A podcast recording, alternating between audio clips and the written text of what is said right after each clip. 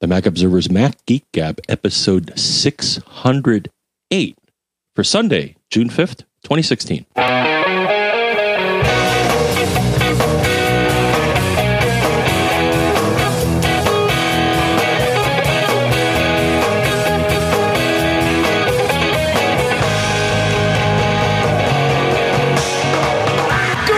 Greetings, folks, and welcome to the Mac Observer's Mac Geek Gab, the show where you send in your questions, we answer your questions. We have a community of people that sends in all kinds of great tips. We share those tips. Also, cool stuff found.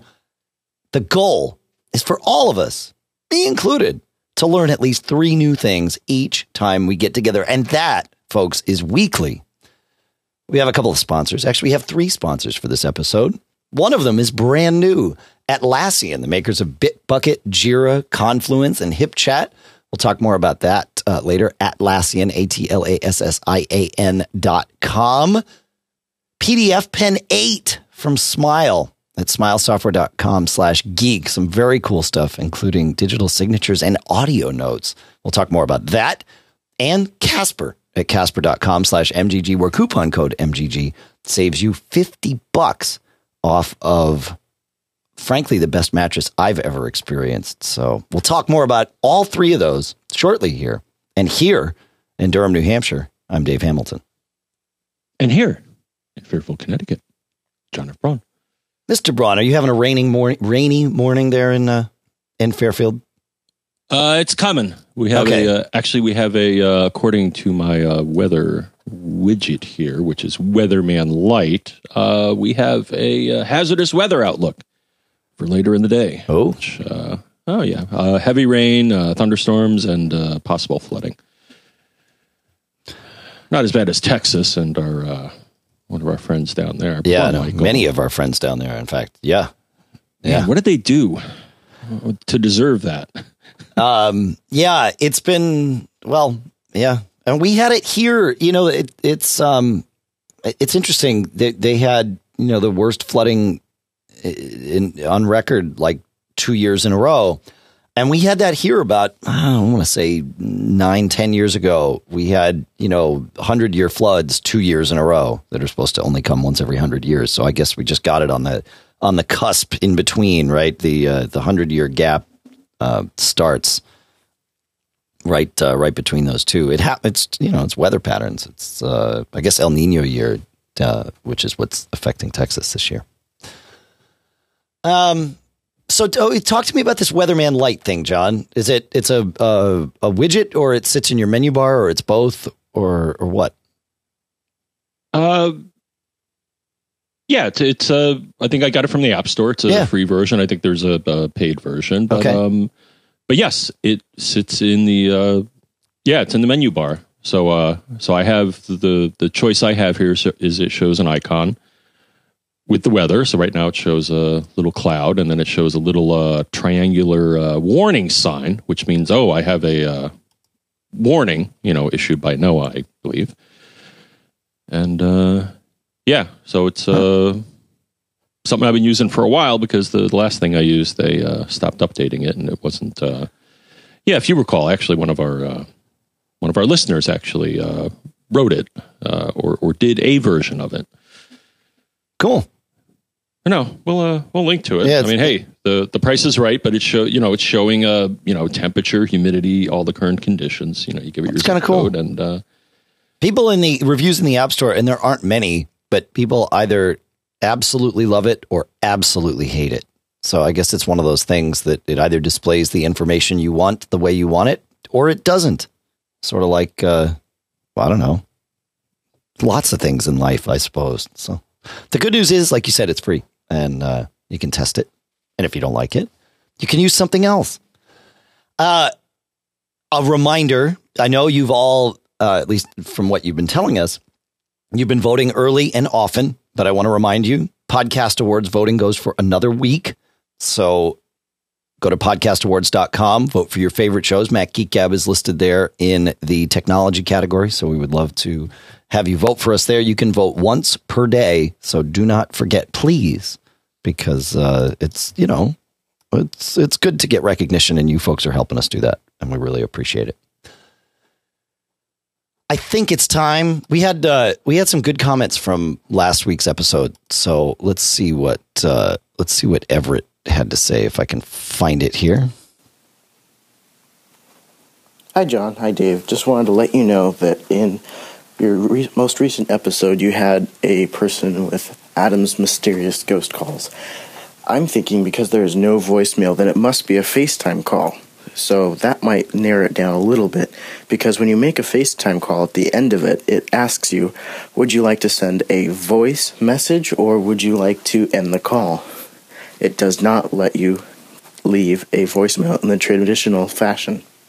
Anywho, hope that helps. Have a good one. Thanks, Everett. Yeah, you know that that is um, I, that's a good explanation because without it automatically leaving a voicemail, well, you then wouldn't get one if it were a a uh, you know phantom call or ghost call or a butt dial or whatever you want to call it. So, yeah, good thinking, man. I like it. What do you think, John? I think uh, did did you see uh, our pal Doctor Bob actually uh, scripted uh, something talking about how to deal with this? I'll take up the article. Okay. Was it any good tip to share? Uh, I think the general tip was lock your phone. oh, lock your phone before you put it in your pocket. Yeah. Okay. right. That'll prevent uh, all sorts of tragedies. It will, and, and it'll keep your battery uh, from being burned down unnecessarily too. So, yeah, cool. Um, Bill had a thought about uh, our discussion about watch the Apple Watch and the updates last week. He said Dave's answer about deleting apps was correct but incomplete. Yes, you can delete apps and also avoid installing them at all by turning off the automatic update. And yes, it's hard to know if a new app has a watch version if auto install is off. So you might want to leave it on. But be aware that a new version of an existing app counts as a new app that will be automatically installed. So if you delete an app, it will reappear when the developer updates it as long as auto update is enabled. There's no way to keep a clean slate. So basically, the choice is between neatness and app discovery. My approach has been to keep auto update on, check the edges of the app screen, occasion, app screen occasionally for new ones, and use glances and complications to access the apps I use often. All the best. Thanks, Bill. Um, yeah, that's um, it, it, You're highlighting exactly the problem, and thank you for the clarification, Bill. It's this is the issue with um, watch apps is you don't know when a new one has been put on your watch. I wish I could subscribe to a notification or just something to see, oh, yeah, whoa. I mean, I know when I download an app, it says this has an Apple Watch app, which is great. But, you know, I'm not always thinking about, let me go check the watch app immediately. And then I lose track of the fact that it has an Apple Watch app. Yeah, we got to, uh, we got to figure that out or Apple does. I mean, there's nothing for us to figure out, but Apple's got to figure it out. I don't, I don't, I don't know. I, uh, I got nothing on this. Any thoughts on it, John? I don't have a watch, so I got nothing either. Yeah, there you go. All right, let's. Uh, Tim has uh, has a thought. He says, "I wanted to chime in about the photo stream discussion you guys had in episode six oh seven. Uh, I, I was talking about just as sort of to couch this that on my iOS devices, I see that PhotoStream says it has a thousand photos in it, whereas on my Macs, it's always less than a thousand and always different on each Mac, uh, sometimes by a little, sometimes by a lot. Uh, Tim continues While the PhotoStream issue described by Dave is certainly frustrating, I think it's actually expected behavior. I happily use iCloud Photo Library now, but I used to rely on PhotoStream to sync photos from my iOS devices to my Mac. From my experience, it's normal to see different numbers of photos in the PhotoStream folders on different devices. PhotoStream stores and syncs photos for 30 days. I don't believe it syncs 1,000 from a device to device. In other words, if you disable PhotoStream on a given device and then re enable it, I believe the device would only be able to pull down PhotoStream photos from the last 30 days.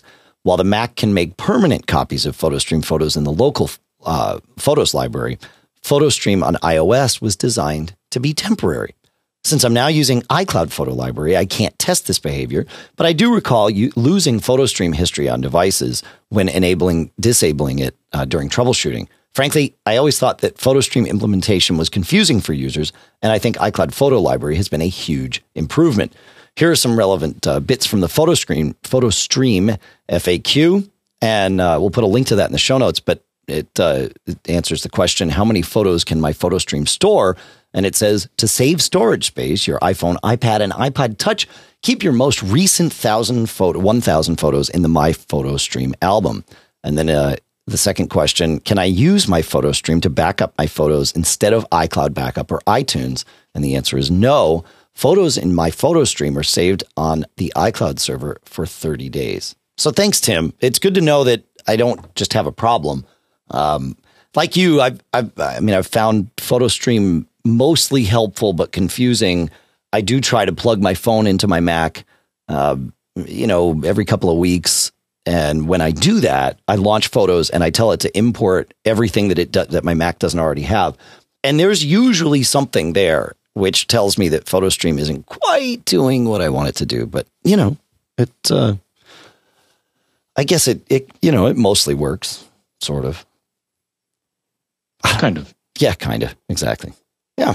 Oh, my solution. But what I do is, uh, yeah, I don't rely on PhotoStream for long term storage. I use it pretty much so I can, you know, if I'm on a different device, I can see a photo that I recently took. But uh, yes, yeah, and it usually works for that, and usually relatively quickly. Uh, there's been times like if I'm doing an article or something and I need to uh, get a screenshot from iOS over. Uh, sometimes PhotoStream does it really, really quickly to my Mac, and other times it's just simpler. It, it, the way I do it is because AirDrop is always sort of finicky as well. I um I message the the photo to myself. I don't know if you realize this, but you can use iMessage to send messages to yourself. And that's a really handy way of getting stuff around. I, will be honest, I, I didn't even think about doing this until I saw my daughter doing it. And she's like, Oh yeah, I do it all the time. And she's like, it's a great way to just save things or or whatever. And it's like, oh yeah. And it works. So I can iMessage it to myself and then it instantly appears obviously on, on all my devices, including my Mac, which is enabled that way. It's good stuff. Messaging yourself, that's crazy talk. I, it does seem like crazy talk. Yeah. No, I get it. And uh, to wrap up, though, what, what I do to archive my photos is I use Dropbox's uh, camera roll functionality.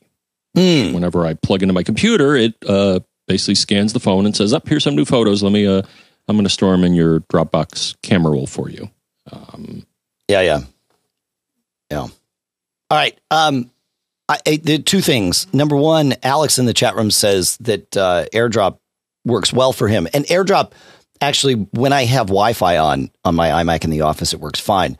My problem is I can't AirDrop, and I know there's the hack to make it kind of sort of work over Ethernet, uh, but that I haven't had good experience with that.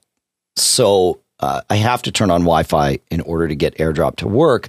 The problem with that is there's no way on the Mac to turn on the Wi-Fi chip without a radio, I should say, without um, it automatically attaching to a base station, right? And I don't want to have two network connections to my network. I, and I know the Mac deals with it fine, and I've done it, and I've had it on for days and haven't really had a problem.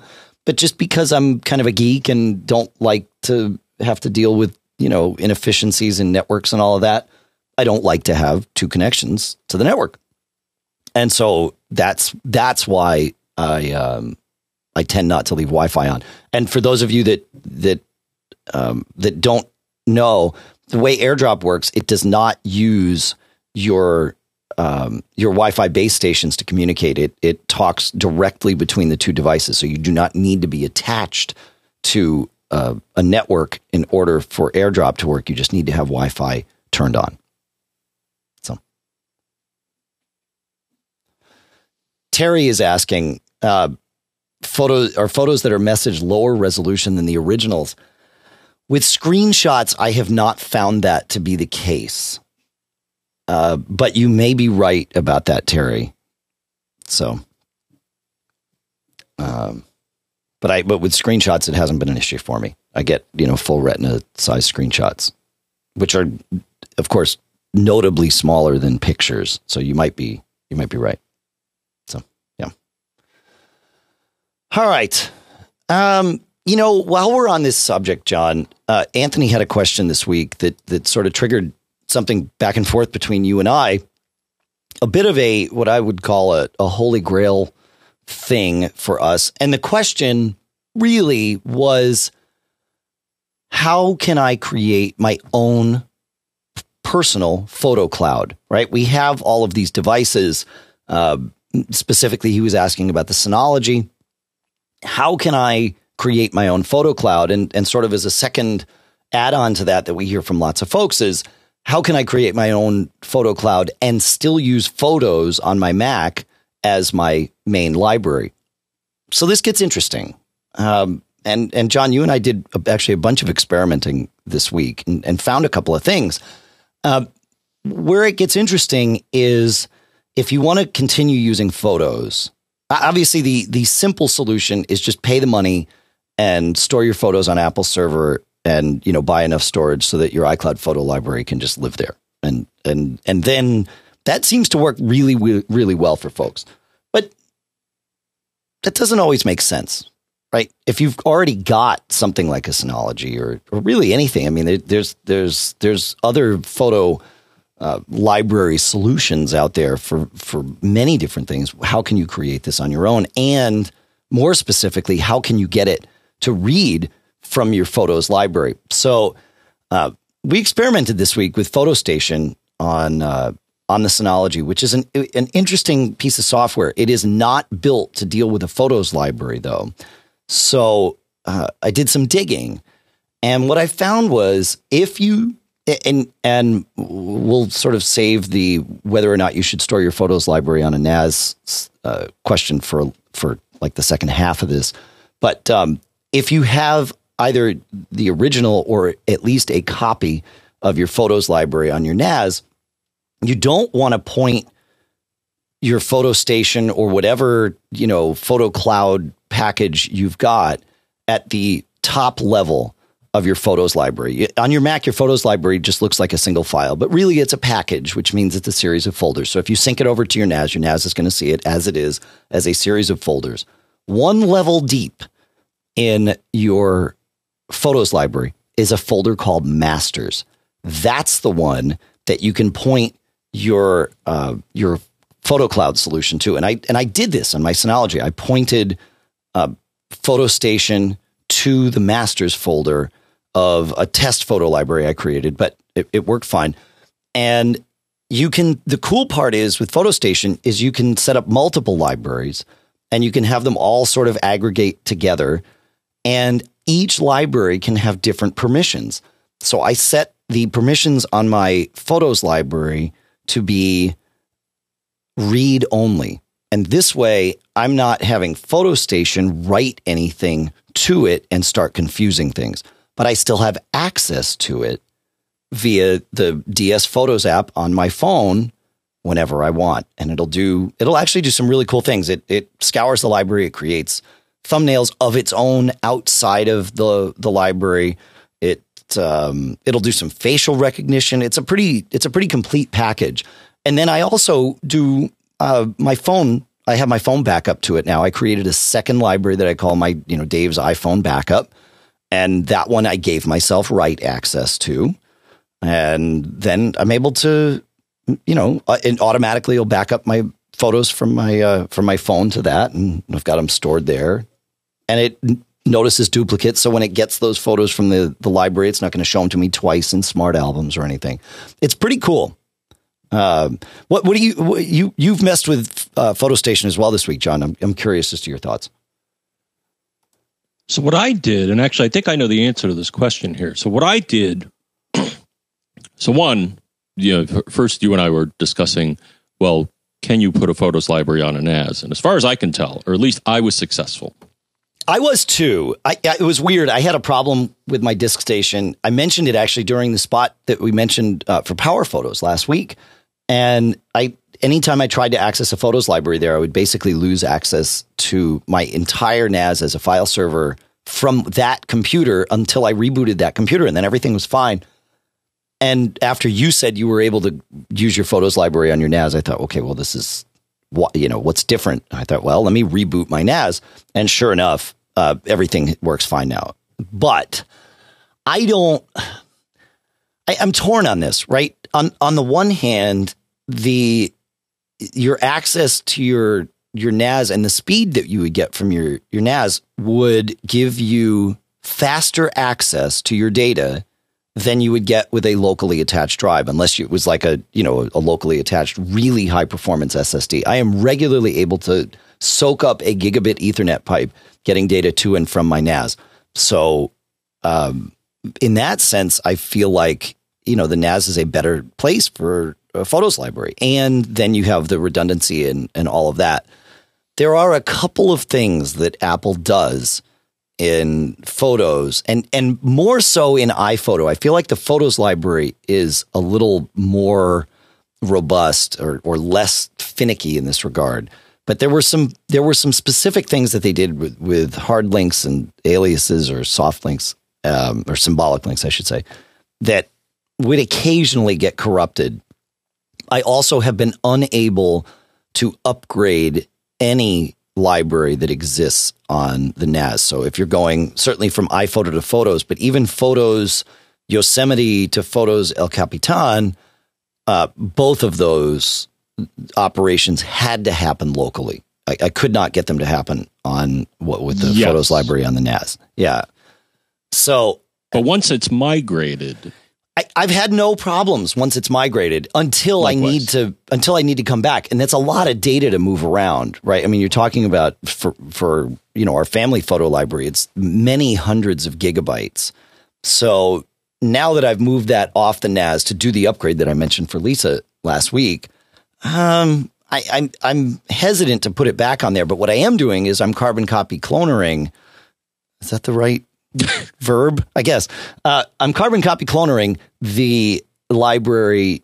Um, right now, I've got it doing it every day, which is too obsessive. Uh, it's too much data to parse through every day. But I'll have it do it once a week o- over to the NAS so that the the data is there and uh, and then it's backed up and you know all of that and accessible to PhotoStation. So so that's my feeling on it. It, it works, and we've been using it for years on the NAS, but every time we have to do something to it, I go through this panic moment of, okay, how am I going to get it off of there reliably without losing data? And it's always a little, eh, you know, it's a little right. something, something. So, as you, uh, so to your question, what I did was not quite what you did. Well, I decided to just, you know what? I'm going to copy my photos library, the the whole file. I'm going to copy it to the photo folder on the Synology. And that's normally where any of their photo apps will start looking. Um, what happens with that, though, is as you pointed out, Dave, the photos library is not actually a file, it's a package, and within it is a bunch of folders. And you, of course, pointed out that the masters folder is the one that you want. Now, in my case, what happened is that I see an album called Photos Library dot photo library. And then within That's it, right. Yeah. if I open it, it shows all the enclosed folders. A lot of them have stuff that Photo Station doesn't know what to do with. But if you open the masters folder, then it'll start. Actually, it's sorted by year, or at least in uh, yeah. For, for, my setup, it's sorted by year. So I yeah. see 2011, 2012, 2013, and then you know breaks it down by year, by month, and all that. Um, so that was my experience. Now, uh, and I think you mentioned to me that if I probably the right thing to do would be when you um, uh, uh, for it to to not show all the folders. I think what you said is that on the Synology you want to go to I think index in the control panel, indexing service, media indexing. Um, well, yeah, no, I, I mean yes, but but no. So, PhotoStation is weird. Um, the only thing Photo Station on the Synology reads is whatever is in your slash photos directory on your Mac, which is weird. Like it, what it what it adds to its albums. So you have to do symbolic links on your Synology to any other libraries that you create if you want it to auto import them. Um, okay. Yeah, it's just it, and it even says that. Like if you go in uh, if you go to control panel on your Synology indexing service, uh, under media indexing, it says, please note that the only image files, only the image files under the shared photo, shared folder slash photo will be added to PhotoStation after being indexed. So you can, you, you can and should add the library manually, but then you have to also do this symbolic link so that it automatically sees it. It's, it's sort of, that's the one bizarre part about this. I'm not sure why. Yeah. So I think, so what I did is not the correct approach to share your photos library using PhotoStation. Probably a better solution, and and I found this because I actually um, didn't have it installed, so Yeah. I installed it. You know, for our listeners and and for me, uh, one thing that was interesting is that apparently it's written in PHP because when I tried to install PhotoStation, it's like, um, yeah, uh, I need to install PHP. Yeah. So I'm gonna I'm gonna make a leap here and say that PhotoStation is written PHP. Well, it, it from what I understand, PhotoStation was a third party app that Synology acquired uh, and and put into as a you know as a native package into into their DiskStation manager, but it's not written by Synology. Many of the many of the other native package were, packages were written in house. PhotoStation was not, which is part of what makes it not quite an equal citizen. Um, and and as you said, it's running PHP. So yeah, Yeah. The one thing that they do offer, which will make your life easier um, if you want to use PhotoStation, is that they have a Mac app. It looks a, a wee bit dated, um, but it's called, I think it's called PhotoStation uh, Uploader or something similar. okay. which you can download from uh, from Synology. Ah, it's called Synology Photo Station Uploader. Ta-da! So maybe this is a better way to do it. uh, I would say uh, yes. So what it does, it lets you create profiles, um, and it lets you do some other things. But if you create a profile and then you double click on it, it'll launch their app and say, "Okay, um, can you give me the source folder of whatever you want to send to the photo station?" And the destination folder is hard coded as photo. Right. Right. on the disk station. And then it has a few uh, checkboxes here upload supported files, skip files that have been uploaded. That's kind of nice. Rename files with taken time, which if you. Uh, I have that unchecked. Otherwise, it'll use the name of the photo. And then keep the folder structure when uploading. And the last choice is if a folder already exists, rename. Uh, Sure. Again, it looks like a dated app here. Um, Okay. but uh, that that's that's probably the best way for you to uh, to to interact with PhotoStation from your Mac. And uh, from what I see, there's also a Windows program. Yeah. So you'd point So- you'd point that at the masters folder of your photos library, and then let it kind of just do its thing from there. Is that, That- right? That uh, if I had thought about doing that, yes, Okay. Yeah. Well, no. That's why that we're talking been the about this correct stuff. approach. Yeah. that yeah, would have yeah. been the, the correct approach. So I because now I have you know all this cruft that's in the package as well that shows up in PhotoStation Right. because I just blasted the library over. right. Yeah, Right. like you said, I mean, it, I, I did it over Wi-Fi, and I think it took like two and a half hours because, uh, like you, I have a huge library. It's like hundred gigs. Uh, Oh, yeah. so, and Yeah. it over Wi-Fi. I mean, it, it it what I did works, but it's it's inelegant. So. uh Yes, Well, if I had to do it again, or if I if I want to use PhotoStation, I, I don't know if I'm really committed to it at this point. I, I use other tools, but, Right, um, right. I like the whole private cloud idea. I mean, I you know I have this th- th- this you know, and this is people who've been listening to this show since the inception know that this has been one of those things for me that sort of drove me crazy for a while. It's like, well, we have all these boxes that that store things. Why are they not doing smart stuff for us? They're network connected boxes that store things. They have a CPU in them. They run Linux. They all do. You know what? What can we have them do? And so this is part of it. It's like why I, I, I as I said at the beginning of the discussion, if you don't want the headache, simply pay Apple instead of paying for one of these other boxes, or perhaps in addition to paying for one of these other boxes, but simply pay Apple for storage of your photos, and it'll all happen magically and everything's cool. But if you want to do this, which I sort of do because it's like, hey, I already have this box. I'm a geek. I'm willing to inherit some problems, you know, um, and and I and it's fun, right? Sorting this stuff out. So yeah, cool. All right, well, we'll we'll keep talking about this. I'm curious if any of you have used anything else to create your own you know, photo cloud. And it, it could be as simple as, you know, as John said earlier, Dropbox. It could be something like a, a you know, a package like OwnCloud. I think they've got a photos thing in there. And OwnCloud, if you don't know about OwnCloud, this is a cool thing. It's an open source, I believe it's open source, and it's free engine to host your own stuff. And it's all kinds of stuff. I mean, including like calendars and contacts. I mean, all these servers just sort of wrapped into into one and and it's for creating your own personal cloud that's internet accessible. The it it can be installed on a Mac. The last time I looked, there was some problem, and it might have been like a sandboxing related thing that wasn't letting it happen. But it looked like they were working on that. Uh, so it could be OwnCloud, it could be Dropbox, it could be anything. I'm just I'm just curious if anyone has rolled their own, um, you know, photo cloud ish thing because it's interesting uh, to me, and and it, it seems mm-hmm. to be interesting to you. We we get a lot of questions about this, so uh, so I'm curious to share the heart and mind.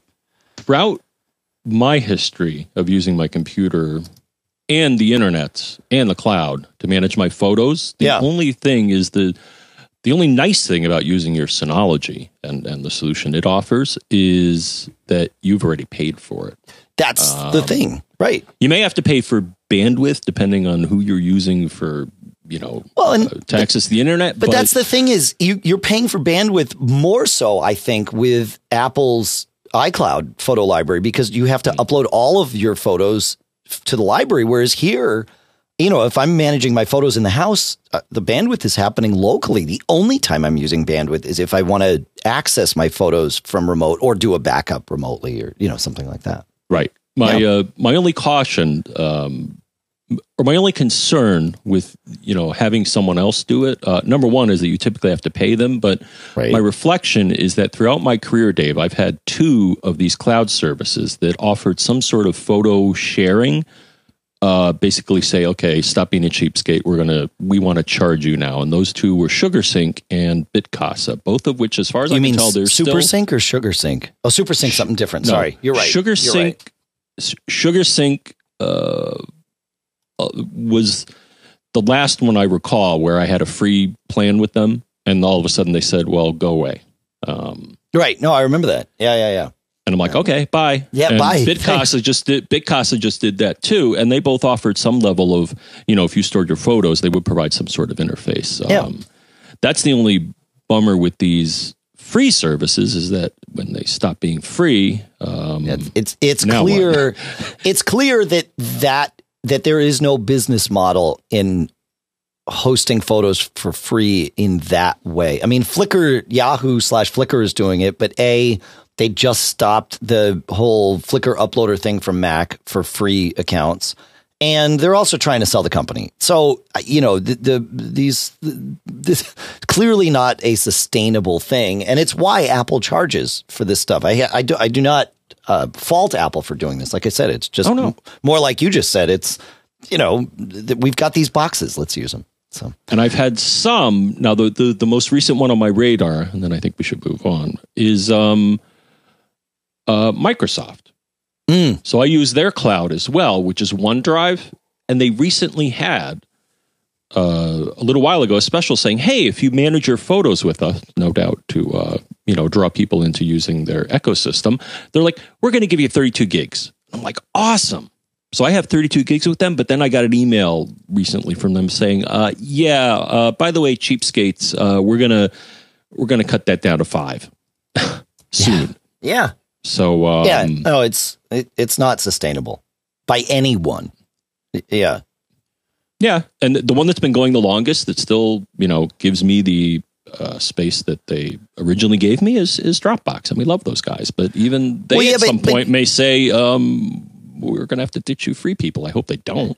Well, really but like I mean, a lot of the Dropbox doesn't offer that much storage though for free. Eh, for the for the most part, they're a freemium service too. They're going to give you five gigs. You might have like twenty because we have this big listener base. And when Dropbox was a thing, uh, when mm-hmm. it was coming up, we you know we we had referral codes and that helped. And that listen, it's it's great. It, it worked out for everybody. We all got a little bit of extra, and you and I probably got more extra than than than most because we had more people sign up using our code. But there's a cap to that, right?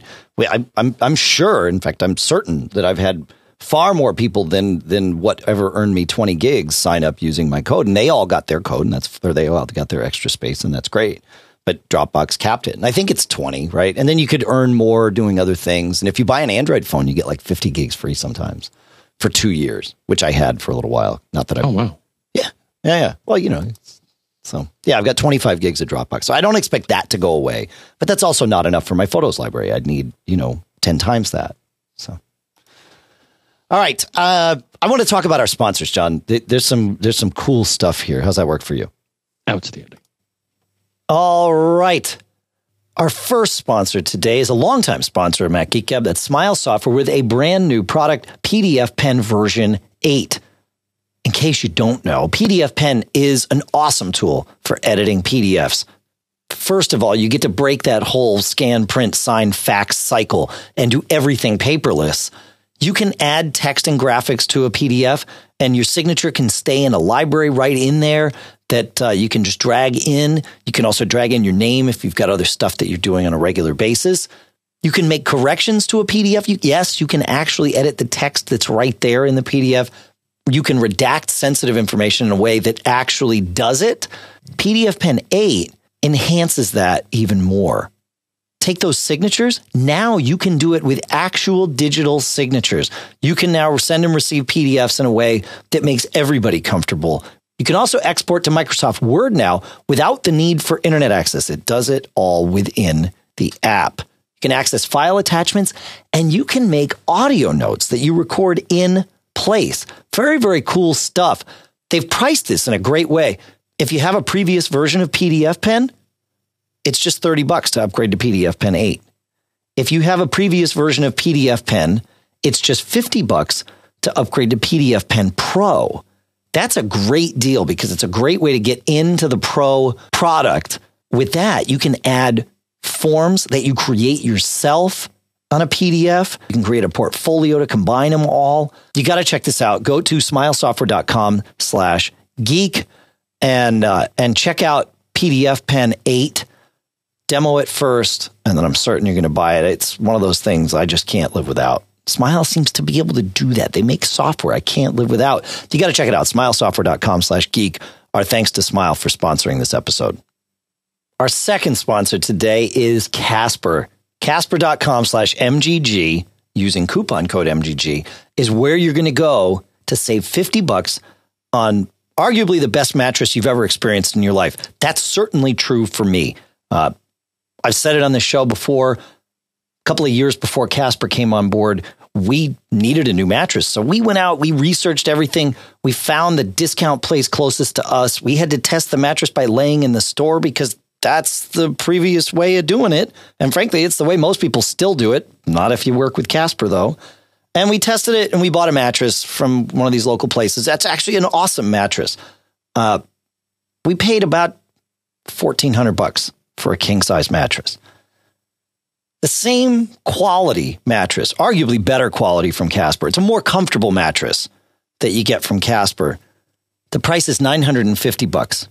You'll remember back to the beginning of this spot where I said you get 50 bucks off though.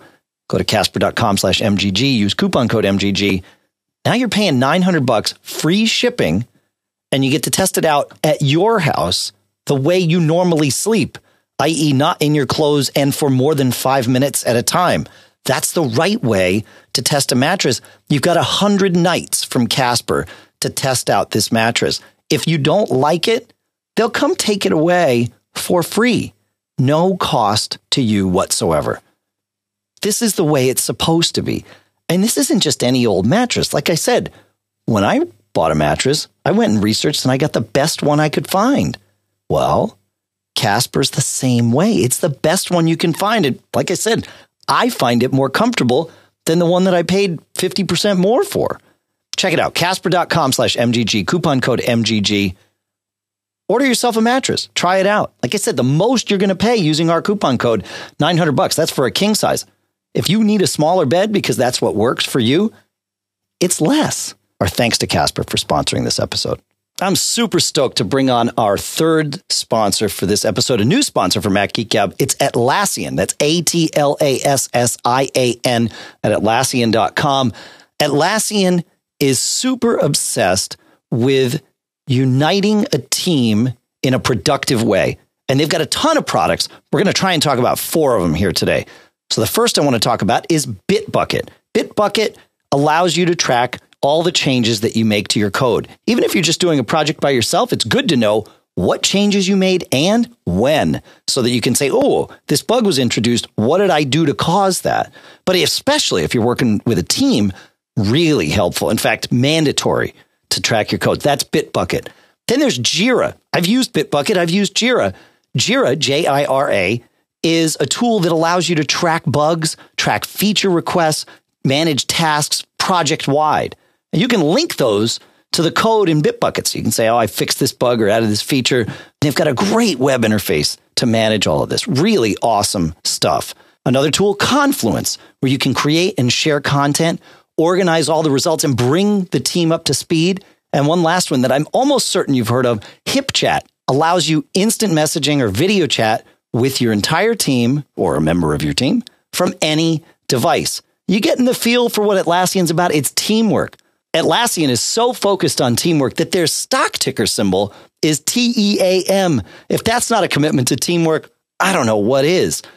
You got to check this out. Go to Atlassian.com, check out what they're up to, start using one of their tools. Even if you're using other stuff, Atlassian will link with just about anything that's out there. They understand that being in a walled garden with all these silos is not helpful.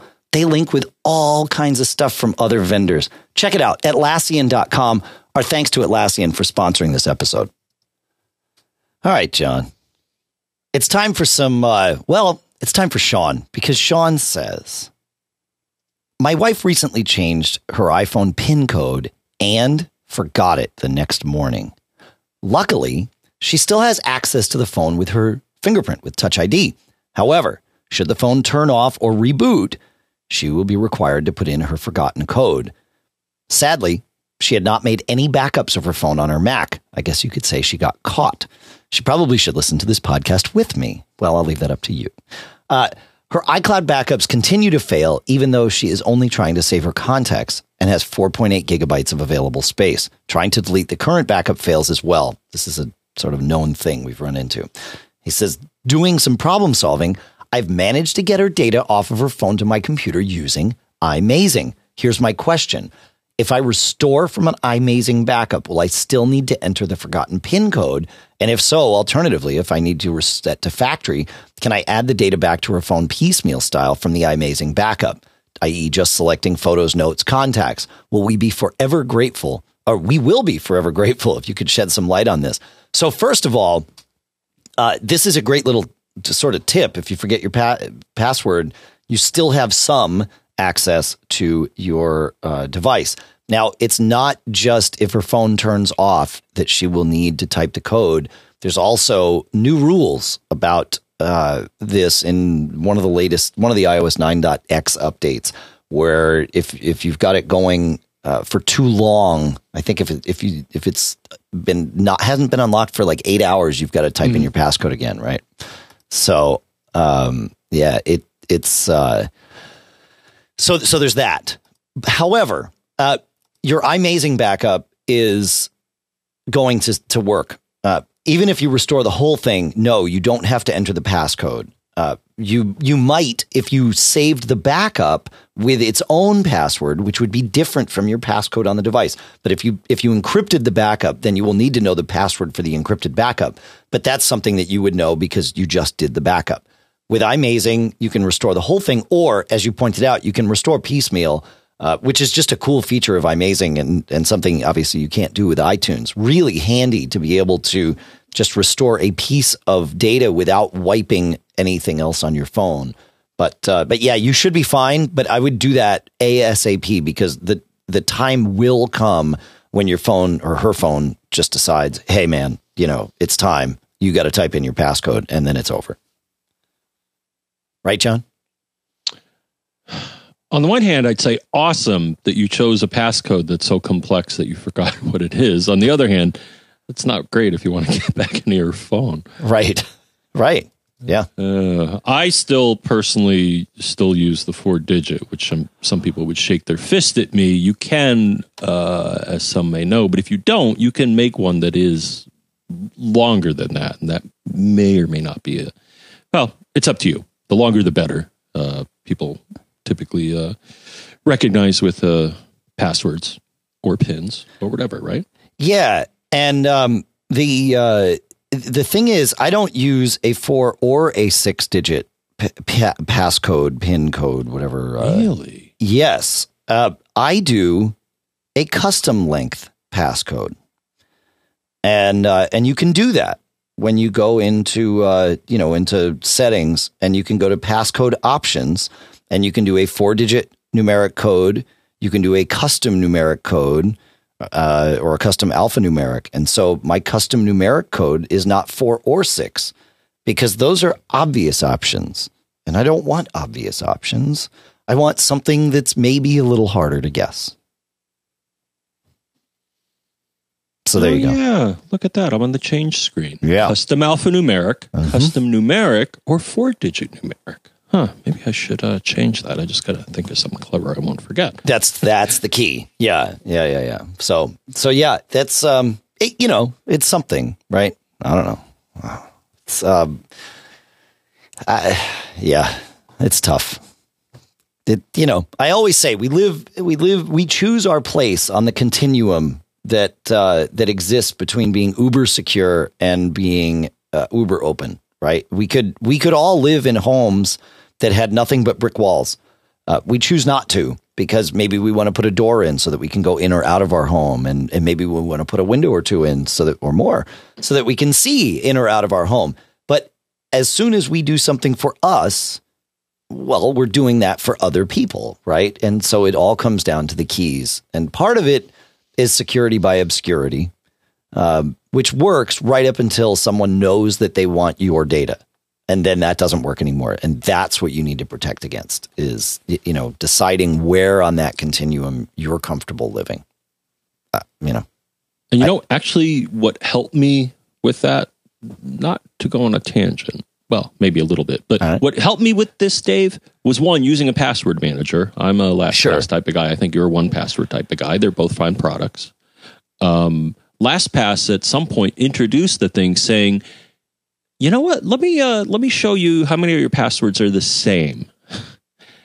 And uh, for a Oh. while, I would do this. Or Yeah, they're like, let me show you the passwords that you have that are similar or the same. And it gives you a, a security rating. And I looked and I'm like, wow, I had way more passwords that were a bit too similar than I thought. So let Yeah. me, and, and it'll then put you through a mode where you can start changing them. And then it'll, you know, again, give you a percentage score saying, you know, how good of a security implementation you have. So um, that was something to whip by. And, and I think one password has something similar, right? Like Yeah. security audit. they thing. do yeah yeah yeah Okay. yeah I, I don't like to look at that because it tells me i have all this work to do.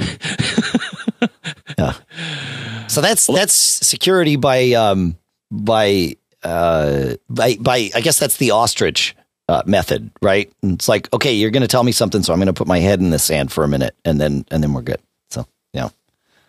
But yeah it's cool the way that it can attempt to auto change passwords. Alex is pointing that out in the in the um in the chat room I at mean, macgeekgab.com slash stream Ah, yes. But the other thing it helped me do was that for a lot of sites, they use your email address. And the thing is, there's an email address that I wanted to uh, start moving away from. And that was another thing where it was very good to help me do that. I basically searched, and it's like, yeah, here are all the sites where your username is your email. Um, maybe you should change that. And pretty much, there's only one site where it's still, it, it won't let me change it.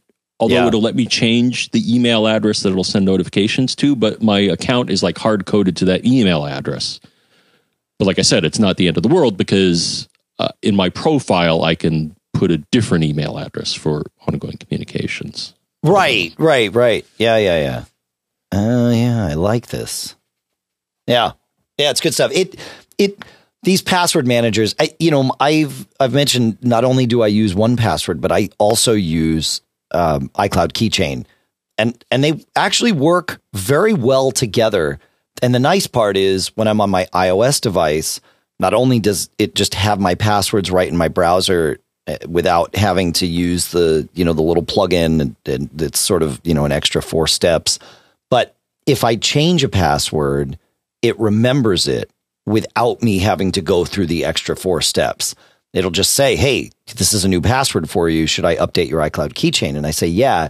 And then when I go to log into that site on my Mac, one password sees that I'm logging in with a different password because iCloud keychain populates it and says, Hey, do you want me to update to match this? So it's almost automatic that the two sort of, you know, manage to keep each other up to date without me having to do anything. And, uh, and it's really handy. I, I've, I've been very happy. I kind of started doing it as a stopgap measure to make sure that you know I didn't miss anything. And uh, it's been this way for years, and it works really, really well. D- despite it sounding very kludgy and clunky, it's not. It's a pretty smooth experience.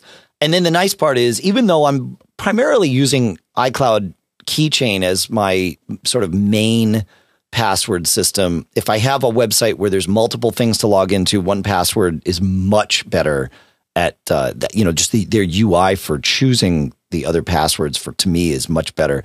And it's also much better if I need to look up a password uh, at some point, you know, either, either on my Mac or especially on my iOS device. One Password's interface and the way you can search and see things and store extra data is just, I mean, it it's much better. So I will I will happily pay for that to have that extra functionality and and then iCloud Keychain just sort of keeps it all smooth, especially with my iOS devices. So I I highly recommend using iCloud Keychain, Mister uh, Mister John F. Braun.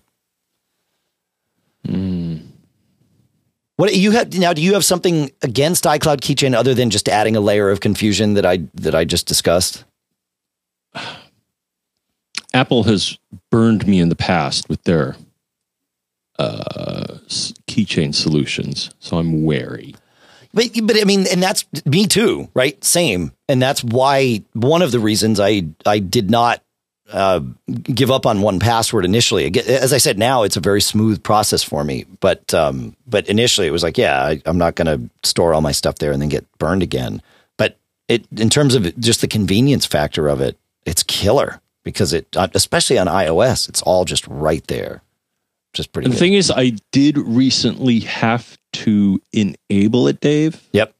But I'm not enabling it for for day to day use. So maybe I will. But the thing is, I uh, you and I were talking about HomeKit, and there was actually a utility that I downloaded on my phone to see if another device that I have, which I'll talk about at some point in the future, um, but it's it's going to have HomeKit compatibility. And when I ran this one app, it said, um, "Yeah, I'm going to need you to turn on iCloud Keychain, right? Because I need it."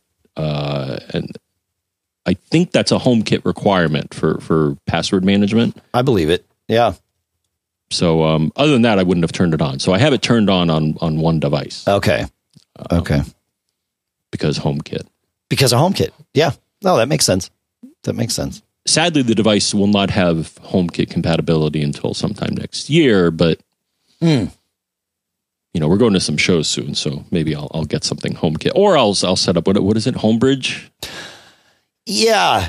Um, Supposedly, there's a, a plug-in for the Wink system that I have, which okay. I use to control yep. my light bulbs. So um, I, I, may go through the effort of setting that up. There's a bit of effort. It's not just yeah. You you don't just snap your fingers and install it. It's uh it, it no, involves home, compiling it or installing it, and then you got to configure the plugin, and you got to get these passwords and UUIDs, and then all this. Home, Homebridge is cool.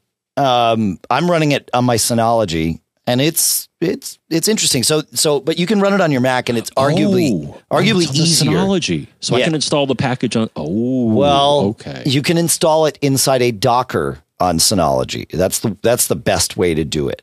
Is um, it Docker is? I mean, it's not unique to Synology. It's it's a um, it's a way of installing uh, containers. So it, it will have an entire OS. It's almost like a virtual environment um, but not quite virtualized in the way that we would normally think of these things. But essentially, that's what it is. Is it it, it creates a shell, um, and then and then you can have whatever OS running inside it that you want, and that OS can then run whatever app you want. So a lot of people are doing that with CrashPlan now because it's easier to do it inside Docker. than it is, um, you know, the other way in terms of keeping it updated and all of that. But um, so yeah, you can put Homebridge uh, inside a, a, Docker container on your Synology, but you can also run it on your Mac. And it, frankly, from what I hear, people have more success just running it straight on on a Mac that's you know always on. But um, but essentially, what Homebridge does, we've talked about it before, but what it does is it um, creates a, uh, a a pipe to or bridge, hence the name, between HomeKit, aka you know Siri control, and all of your non HomeKit devices. And it's like like John was saying, it's got plugins uh, available for all kinds of things, and you have to know what you're going to use. And like John said, you've got you know sometimes the configuration files need to be a little bit uh, uh, you know pedantically built. But uh, but once you get it built, it's cool, and then you can use any HomeKit app you want. I, I like the Elgato Eve app, and you don't need to have any Eve hardware to use it, and it works really really well. Uh, when Homebridge is running, and that's my only problem is I with the way I had it in the Docker at first, it was like it was a little bit of a headache just to keep it running, and I don't know why, but again, that's why people that run it on their Macs don't have that problem. So yeah, Homebridge is cool. It's um because it's the it's it, it, it's that bridge between all these you know quote unquote smart home devices that you might have that don't have HomeKit support, so you can't use them with HomeKit and now you can. And that includes like Sonos and uh, all kinds of things. My my Harmony remote for the TV, none of those things are HomeKit compatible, and yet Homebridge has plugins and they just work. It's cool. So I can say, you know, dinner and a movie, and uh, and then it turns off the Sonos, it turns on the TV to the you know to the Apple TV, and you could even have it dim your lights and whatever you want to do. It's it's cool. I don't know sort of. We'll get there. It's fun. Where are we going to go now, John? We've had uh, we've had all kinds of great little tangents, but I I like them. It's good. It's um, keeps things interesting. Uh, where are we here? We talked about that. I, you know, um, it, this is one of my favorite things this time of year to talk about. So I want to go to Bob, John, because uh, this is we, we always have a question like this and every year there's more data. So um, bob writes i recently moved into a new house that has a large shop building about 180 feet away. The shop has a metal roof and skeleton with wood siding. It's just past the range of the airport extreme 5 that is in my house I'd planned to use Powerline Ethernet to provide network connectivity to the shop, but existing Enphase solar micro panel mic- or solar panel microinverters already use that to communicate with the internet. Since two Powerline Ethernet systems on one service feed may cause mutual interference, I have no LAN or internet in my shop. What LAN slash Wi Fi extension methods can you recommend?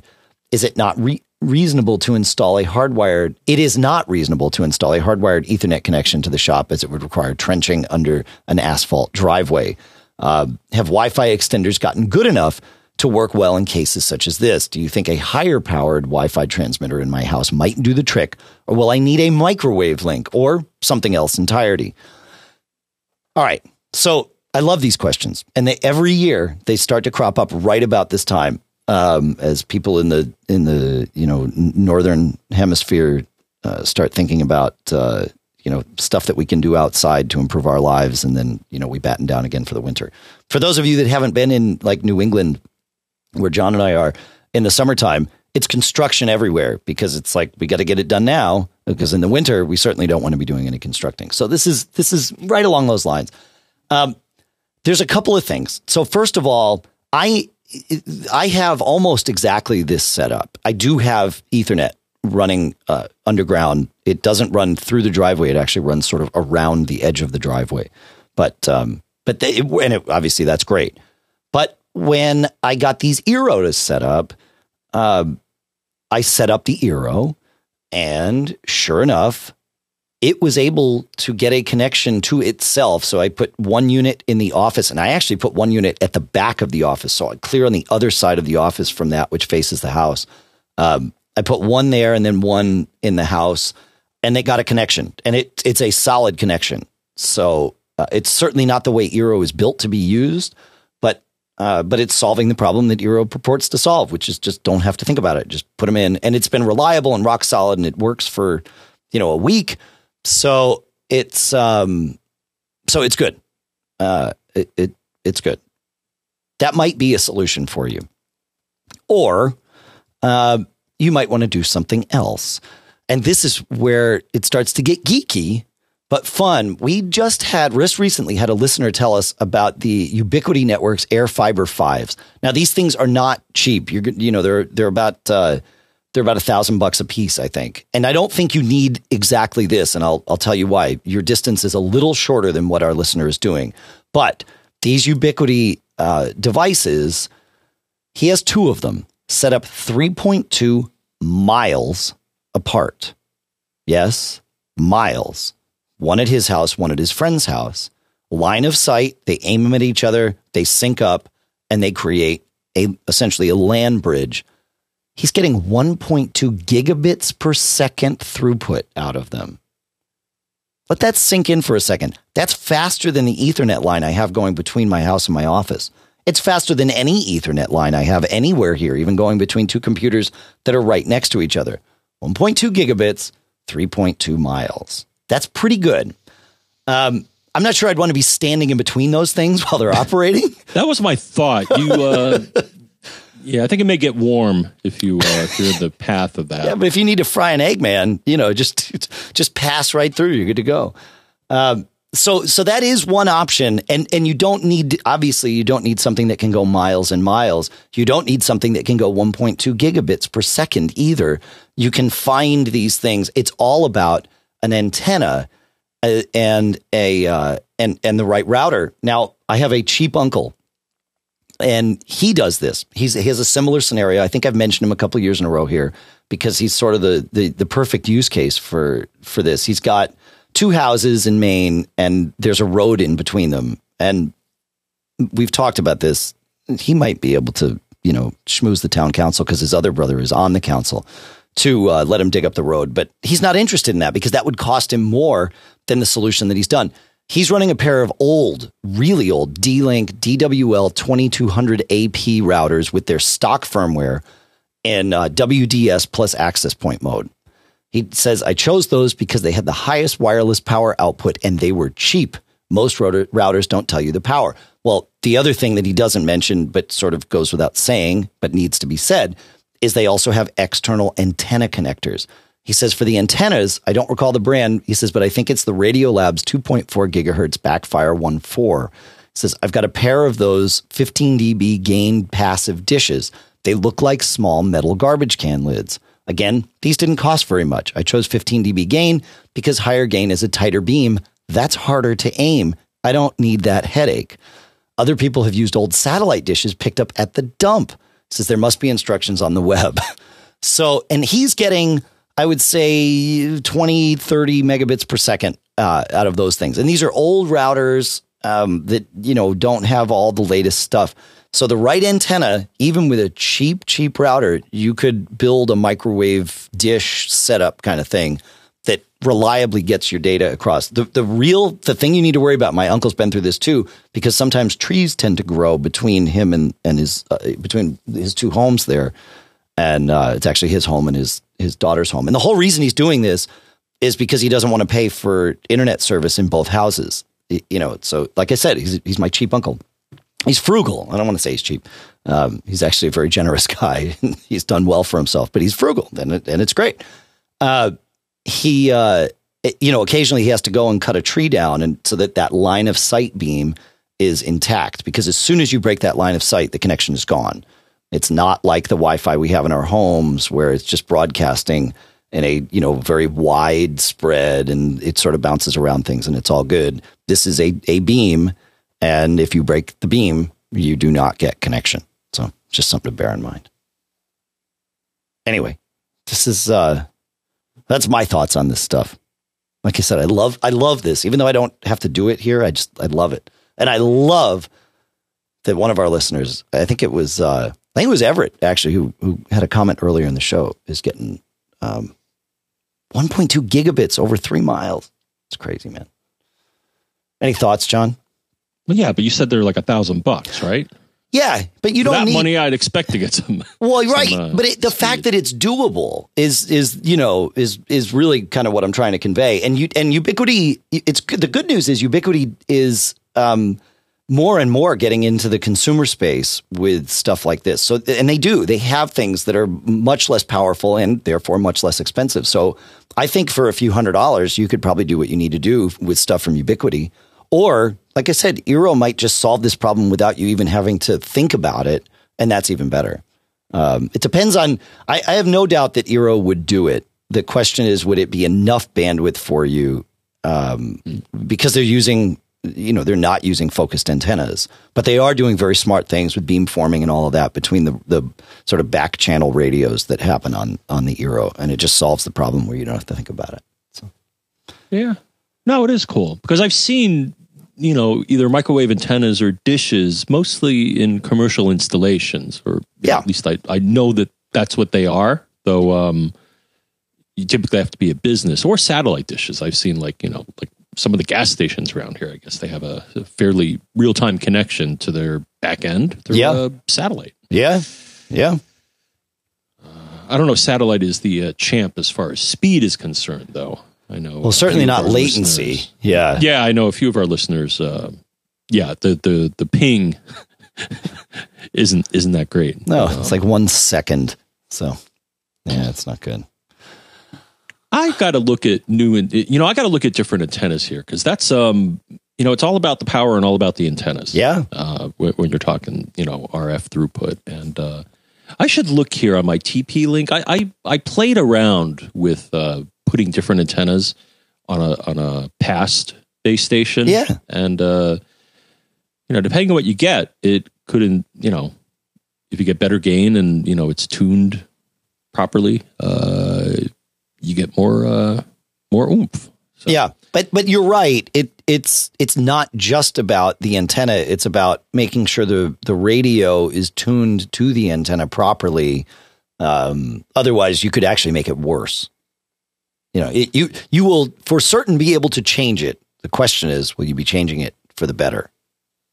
So, yeah, it's it, it's fun. I think it's cool.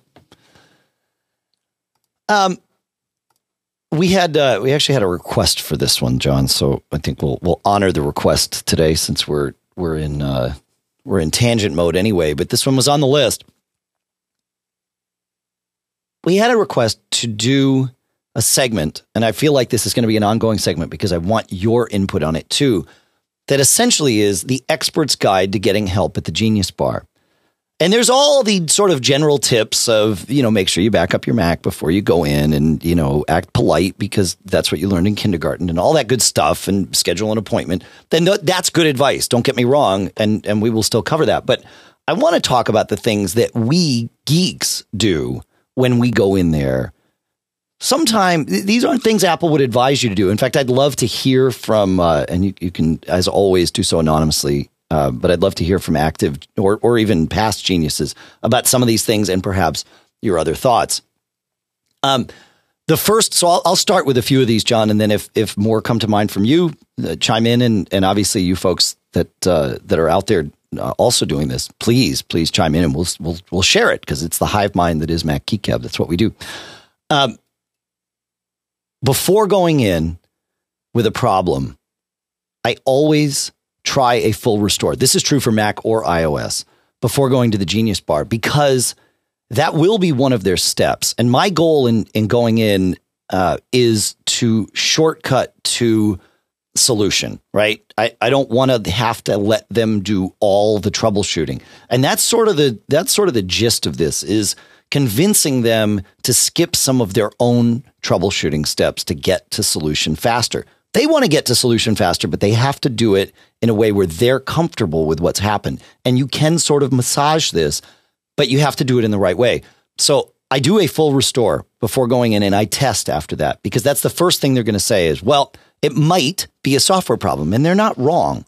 Uh, Oftentimes you go in and you're like, I know it's my graphics card, right? And like, okay, but we have to rule out a software problem.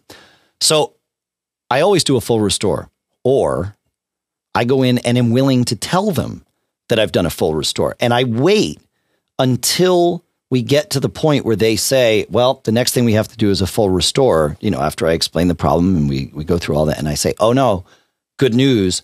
I've already tried that.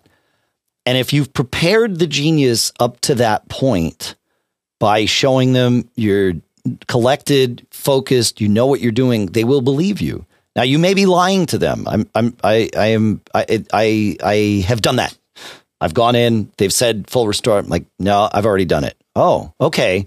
And if they trust me at that point, then they'll skip to the next step. Now you got to be ready to be right about that because if you're wrong about it, now the genius isn't going to trust you at all, rightly so. So you have to be careful when you play that card, especially if it's a card that you don't actually have in your deck. Um, the other thing I do is I set up. Uh, well, let's. Do you have any well, thoughts on. on. that before we? Yeah, yeah, yeah. yeah well, good. I want you to be clear. So with iOS, I think what you're saying by doing a restore is when you have your device plugged in, there's a restore button that'll restore it either to factory configuration or restore from a backup. Well, it'll restore it to factory, and we're talking about a button in iTunes. But yeah, there's a, it'll restore it to factory configuration, and then when it comes back up, it offers to restore it from a backup. Uh, right. Uh, and you can be clear on that now. Yep. Uh, okay, now, with a Mac, though, I mean, there is, and maybe that's where you're, you're going. With the Mac, there's no restore in iTunes. Um, oh, no, you've got to. Well, there is. Clean... Well, there is the recovery partition. That's exactly right. Okay, which is a place you may want to go uh, when things go bad with your main Mac installation. Going into recovery, which you typically uh, achieve by holding down Command R when you boot. And if everything is set up right, you should go into something called recovery and it'll let you run a few different things. Yeah. You know, disk first aid and, and some other things. Yeah. Eh, yeah. And I don't, and we go through a lot of that often. I don't want to get too pedantic. Okay. I, I, mean, eh, pedantic's the wrong word. I don't want to get too basic with, with this particular advice, but, but you're right. That's the way to do it. And, and eh, to, to sort of finish that circle, you can, you can do that on the Mac to a different drive too, right? You, you, know, so you're not forced to wipe your drive or anything like that. Yeah, but you want to be you you definitely want to either have tested that or be really certain on your own that it is not necessary to test that way. But the only way to communicate that to the genius is to say I've already tested that way. Um, that that is the and and this really helps when you're on the phone because it can save you a ton of time and save them a ton of time. But again, you've got to know that you're right about this. The second thing that that I do is uh, I set up a, a test account a te- with admin privileges and test your problem with it beforehand, but also allow the genius to do that because if you go in and this is specific to the Mac, but if you go in and they launch into your normal user account and uh, make you know start seeing all your crazy stuff loading. If if you if there's more than like two things in the menu bar, every genius I've encountered says you have too many things running in your menu bar. It's like, well, uh, that's not true. You know, maybe it's true for your personal preference, but there's nothing. There's no rule of the universe that says by having extra things in your menu bar, your Mac won't behave properly. It might not, but again, you've probably set up your Mac in a way that you're comfortable with the way that it works, and and these extra things aren't the problem. But it's good a to test that on your own by setting up a test user account, and b show that test user account to the genius to avoid that conversation altogether. That's that, that that's been a handy thing for me. You you kind of want to you, you want to pave a path for the genius that avoids any questions or tests that you have already ruled out. Right? I think. Indeed. Yeah. Yeah. Um, you know, and I guess I guess that's the sort of the gist behind this, and I'd love to hear more tips about it. But you know, it's do your research and be ready to politely interrupt the genius's process by offering to make it more efficient for them. Right? Acknowledge your respect for the process, but use your technical acumen and your social engineering skills to convince the genius that they can shortcut past a couple of steps uh, or just avoid them altogether. That's, uh, I don't know. So I'd love to hear more. about uh, if anybody has any any good Genius Bar tips. This would be uh, it would be a great thing because at some point, all of us, it doesn't matter how good you are, uh, sometimes the Genius Bar is what you need, and and they're the right ones to solve or at least diagnose a problem for you. So because they have access to hardware that we don't typically have access to, or can get much cheaper. You know, I'll point out when, what was it about a year and a half ago? I had that issue with my power supply. Well, turned out to be my graphics card, but they started with the power supply in my iMac. In fact, in the one that's right in front of me, for them to replace the power supply, including all the labor to get in and out and the part, was sixty six dollars. To get the part alone from I think iFixit or really anywhere was more than that. It was like seventy five bucks. So a lot of times, it, I mean, unless you want to dig into your iMac, and don't get me wrong, that can be fun, but uh, but if you're looking to do it the most economical way, a lot of times the Genius Bar is that. If your machine is new enough to be serviced by the Genius Bar, and they they do have a cutoff on that. So I don't know. Anything else on this one, John? Uh, one that I went. So the last time I was at the Genius Bar was a battery problem. So mm-hmm. this may sound obvious, but make sure that the problem that you're having is reproducible. There's well, nothing yeah. more embarrassing than saying, yeah. well, no, the thing is, so what I had is when my phone reached 20%, it would power down. I'm like, so what I did is number one, I made sure that this was consistently happening, and it was. And then number two, I powered it up to like 25% and then went to the Genius Bar and, and I started depleting it. And right around my appointment time, I said, okay, watch this and it happened. So yeah. that there was no denying because sometimes, um, right, tech support people, rightfully so in some cases, may not entirely trust your perception of. uh, no, well, they can't. What I mean, happened? We, we have to in troubleshooting someone's scenario. We have to assume that the customer is lying. And I don't mean that in a malicious way. No, it's just they, they, I mean, the, the, usually the reason someone asks for help is they don't know the answer. And I used to love it when somebody would call me on the phone and, and, you know, say, I need you to come out, but I, you know, this is going to be really quick. like, are you seriously? Like you call me and you want me to do something. And now you're telling me exactly what the solution is that you called me to figure out, you know? like, I, okay, I mean, I get it. They they want it. They they don't want to have to burn up a lot of time, which means a lot of money. And I mean, I I get where that comes from, but a lot of times people just don't know, and and that's okay. Mm-hmm. So yeah, no, that that's um what you said there, you know, making sure you know how to re- reproduce the problem.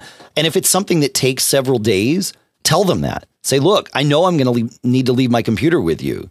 Uh, let me show you a couple of things but I doubt we'll see the problem crop up here. You know, it needs to be left on for a couple of days, and and then you'll start to see this and this happen. Mm-hmm.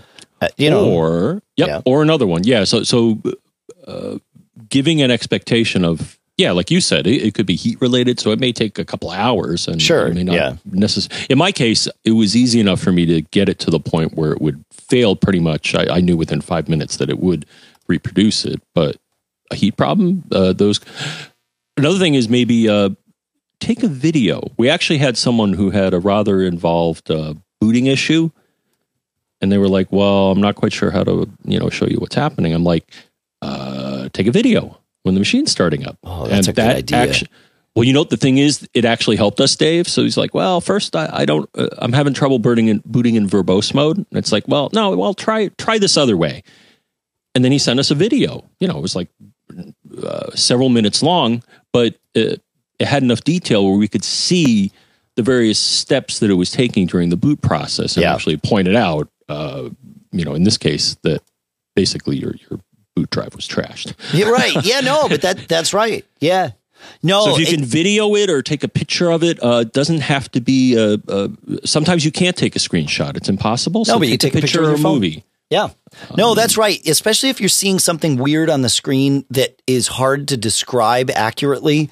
A lot of times, especially if it's like a graphics issue or something, if a if if a technician who has seen this problem or lots of these problems many times before can simply see a picture of what you're experiencing, that can totally shortcut the process. They're like, oh, I know what that means. You know, those artifacts on the screen mean this problem. Whereas, yeah, anyway.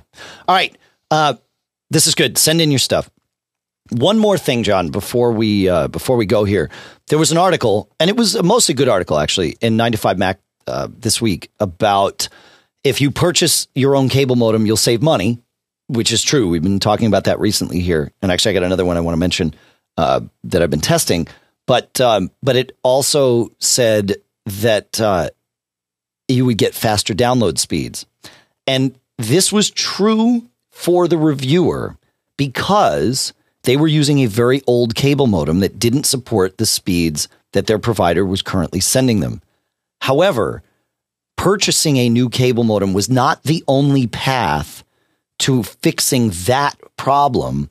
If this reviewer had simply gone to his or her cable, it was a, he, a him, a he, him, I think. So if he had gone to his cable company and asked them to replace the modem he was renting with an updated modem, they would happily have done so. And then he would have gotten all the speeds that he got with uh, this modem that he purchased. Uh, I just wanted to point that out because the, this article was kind of being shared in a way that made it seem like your cable company would offer you these speeds that they wouldn't necessarily then deliver to you because the, your modem was old and the only solution was buying one, not just having them, you know, update your rental. They will update your rental modem pretty much anytime you walk in the store. So, uh, so just remember that if you're renting, or like in your case, John, you're not renting. It, you are, but you're forced to. In that there's there's no you would save no money if you stopped using their modem and, and returned it to them.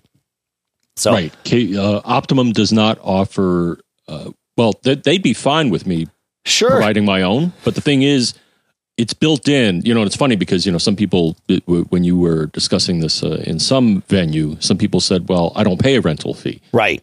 Like for example, I don't. Well, right. I do in a sense. The thing is, it, it makes I I would get no advantage from right. buying my own modem because yep. they give it to me. And and actually, in the case of like with my parents' recent upgrade, where they were being pestered by uh, Xfinity to upgrade, it worked Oh, sure. Well, number one, they're paying, I assume, the same fee, but the thing Correct. is, they actually went from a DOCSIS 2 to a DOCSIS 3, so their speeds oh. went from like 30 down to 90 down. Right. Right. Yeah. No, it, it I mean, right. But the cable company is not against you doing this. And, and again, they will help you. Um, but, but that said, I still feel like if you were in the scenario where you are paying a modem rental fee, especially if you're on Comcast, you are now paying $10 a month. Um, you can save you can make that money back real fast uh, for a with by buying your own modem usually in less than a year. Uh, especially if you're just buying a, a regular modem and not a modem router combo kind of thing. You'll you can get a really high quality modem for you know anywhere between 60 and, and 90 bucks and you can do the math on how many months it takes to catch that up if you uh, if you're paying 10 bucks a month. What i do want to talk about is um, another modem that I've been testing. You know, my uh, my house here is crazy, uh, as you know, because we're always trying different things. Uh, but the goal is for the family not to notice. That that's the uh, that's the trick. And when they notice, then I know that something's not working. So the good news, family didn't notice. Uh, the Arris 6900, which is their uh, cable modem and Wi-Fi router built together, and we've talked about a couple of these. If you need a new cable modem, and it's also time for a new Wi-Fi router. Uh, this can be a good way to go. Uh, it makes it so that you've got it all in one, and your you know firmware updates actually come automatically from your cable company, which is interesting. Uh, so they're fully tested by the time you get them. It's a 1900. It's an AC 1900 router, which means that it's uh, it's got you know full 802.11 AC speeds, and then also uh, 2.4 gigahertz uh, with multi um, multi streams. It's got four Ethernet ports on it. It does the router is a fully capable AC 1900 router. It does beamforming. Uh, it it's got all of it. It supports IPv4 and IPv6, and it's got um, you know it's a DOCSIS three modem, sixteen channels down that it will bond. Uh, so and and four up. And the nice part is, even if your cable stream, even if say you only need an eight by four modem, right, where eight channels down and four up to get the speeds that you need. That's true of me here. I only need an eight down because I I'm only getting you know 100. Well, it's it's rated at 150, so I get about 175. But it will Comcast will bond up to 20 channels down if you have them, regardless of your service level. Doesn't mean that I get more speed provision to me because the modem gets a profile that says, hey, this is how fast you're supposed to go. But having more streams bonded or more channels bonded means that if things get congested, I probably won't notice or I will notice less because I'm not just limited to the number of channels that uh, that I've got, you know, that, that are needed for the bare minimum to get my uh, to get my service. This thing's been great, uh, you know, and it's really really simple to set up, and that's that's one of the nice things about these combo modems is when you put them together. You know, when you when you're doing it separately, you've got to sort out, you know, getting the the modem and your router in sync with each other, and sometimes that means power cycling the modem or this when it's a combo, you don't have to worry about it. You just run it, and it's got uh, it's got a couple of Ethernet ports. Sorry, sorry, it's got four Ethernet ports on it. It's got a couple of USB ports, so that uh, so that you can you know hang a printer off of it or a, uh, a storage device if you want. So it's it and their and their UI is pretty good.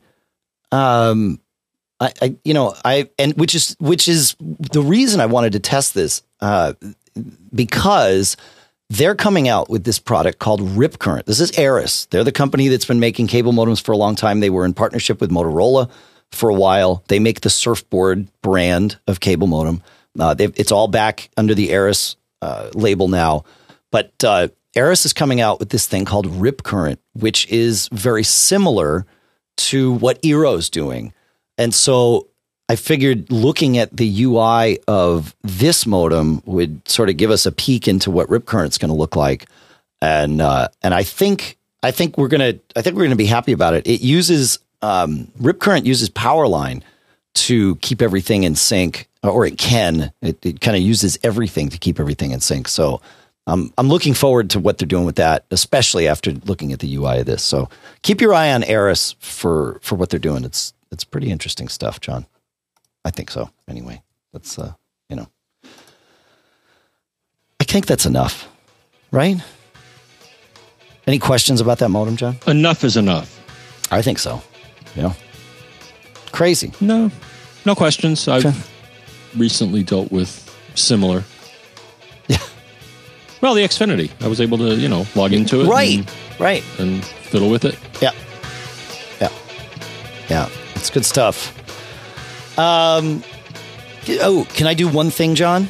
Can I pimp something I'm really proud of? Uh, my band Fling, we released a five song EP this week called Bovine Abduction. Uh, EP? What's yeah, that? Well, it's because it's only five songs instead of, say, 10, which you would call an album. So it's extended play is where the EP Oh, instead concept, of an LP. Correct. Long play versus extended play. Yeah. So it's five songs. It is now on Apple Music and Spotify. I, it, and, and, you can buy it direct on CD Baby. You can stream it from our website at flingrocks.com. Uh, I'd love to know what you think of it. And you can stream it for free at flingrocks.com. But if you've got Apple Music or Spotify, you can stream it there. I'll put a link in the uh, show notes to all of those places. And, uh, and I'd love to hear what you think. We had a lot of fun. Uh, all the logic questions that have come up lately a lot of those have been driven, or the my experience with Logic has been driven by this recording process, and especially the mastering process. I learned so much about how to do that, and actually found some great tools. So I really want to. Uh, but We'll talk more about that in a future episode. So, love to hear what you think. What else do we got, John? You want to tell them something? I know what I'm going to tell them, Dave. Feedback at macgeekgab.com is where you would send an email if you have questions, tips, comments, cool stuff found, um, or whatever else. Just want to say hi. Just want to say you hi. Want to, I, I think say hi. I think I you said feedback at macgeekgab.com, John. Yeah. Well, if you do want to say hi, you could send an email to feedback at macgeekgab.com. That's what you said. Yeah. You can find us uh, on the phone, 224 888 Geek. And John, Geek is? 4335. That's right. And find us on Facebook. Great community over there. I say it almost every week. It's a great place to be. Go to uh, macgeekgab.com slash Facebook. That'll redirect you there. Great stuff. Great folks. Com- constantly growing. Constant interaction there. I, I posted a really weird question at 1 a.m. the other day about uh, a listener slash friend who needed a video card advice for a really old Mac Pro. And within 20 minutes, I had like not only an answer, but great answers that totally helped send this guy in the right direction. So it there's always somebody available to help. Oh, nice. Yeah. I saw that. Yeah, vi- video cards and Macs. Uh, yeah, it's a kind of a It's crazy. magic. Yeah. I want to thank Cashfly, C A C H E F L Y dot com, for providing all the bandwidth to get the show from us to you. The podcast marketplace, of course, all our sponsors. I want to thank, and that includes Gazelle at gazelle.com, iMazing at uh, imazing.com, Smile at smilesoftware.com, Squarespace at squarespace.com slash MGG, Other World Computing at macsales.com, Barebones Software at barebones.com, and of course our three sponsors from the show, uh, Smile Software, which I already mentioned, PDFpen 8, Casper at casper.com slash MGG, and Atlassian, makers of Bitbucket, Jira, and more at atlassian.com. And of course, thanks to all of you. Thanks to our premium listeners, Tim and Bob, Anthony. Have a good week, folks. Spend your money wisely. Know that uh, a week from tomorrow is Mac Geek Gab's 11th anniversary. And uh, gosh, is there anything else we need to tell him, John? Hmm. I don't think so. Okay. Well, I guess we just leave it at that. Whoa! Don't get caught. Made up.